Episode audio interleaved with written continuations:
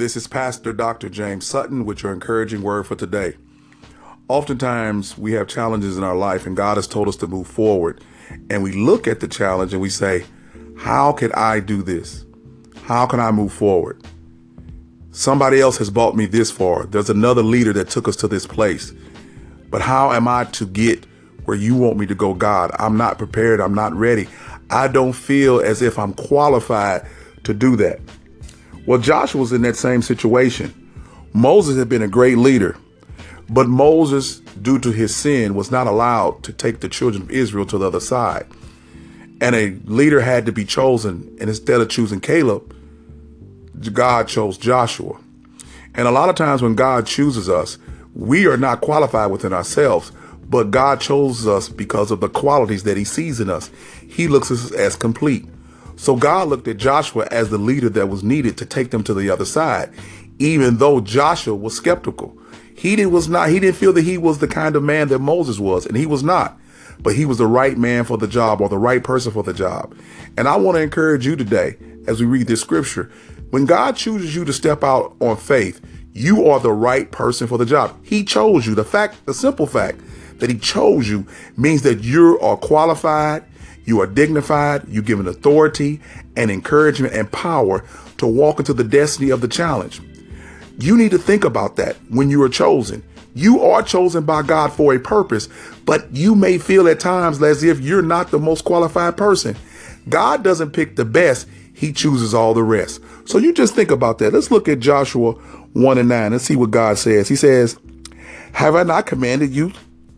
And the answer is yes. What did He command him to do? To cross over. Get on over to the other side of the Jordan. Get on over. You supposed to take the people of Israel to the next level. Have I not commanded you? And the answer would be yes. So now that we've answered that, now God begins to encourage him. He say, now look, be strong and courageous. Do not be frightened and do not be dismayed.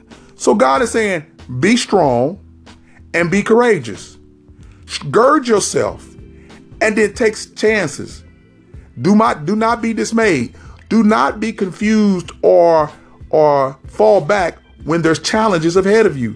Don't get discouraged. Don't be afraid. For the Lord your God is with you wherever you go.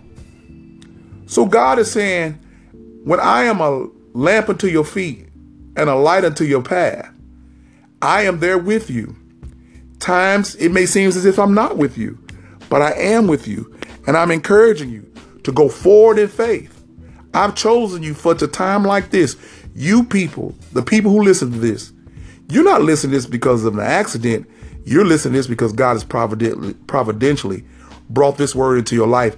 And I'm telling you to go forward. Whatever it is you have wanted to do in your life, whatever God has decided to put on your heart, He has told you it's time for you to move forward.